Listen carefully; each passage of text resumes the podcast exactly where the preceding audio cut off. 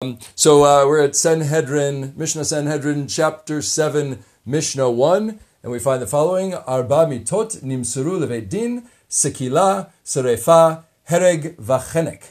Rabbi Shimon Amer, serefa, sekila, chenek, vehereg. Zo mitzvat haniskalin. So four types of deaths, uh, of executions, have been entrusted to the court. There is stoning, there's burning, there's slaying by a sword and strangulation. And Rabbi Shimon says, in this order, burning, stoning, strangulation, and slaying.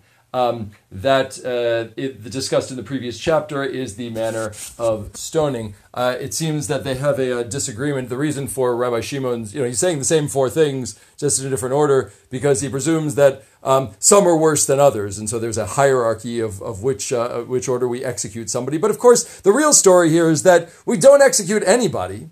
So uh, it's worth noting that um, that what has preceded this, we're already in chapter seven here, and all of uh, the tractate Sanhedrin is about capital cases. Um, we've only reached this point, like this is how you actually execute somebody, and the next couple of Mishnayot are actually going to be how we carry these out. Um, because up until this point, the rabbis have been telling us basically, how do you not execute somebody?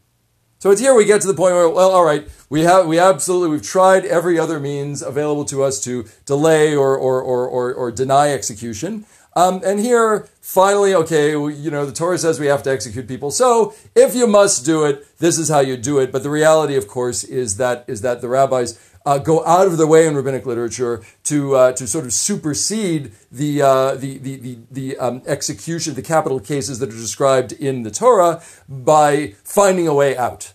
And so here we get to the point where, well, um, these are the ways that, that you would do it if you should ever reach to this point, but God forbid that you should. And that's uh, what we're looking at right here.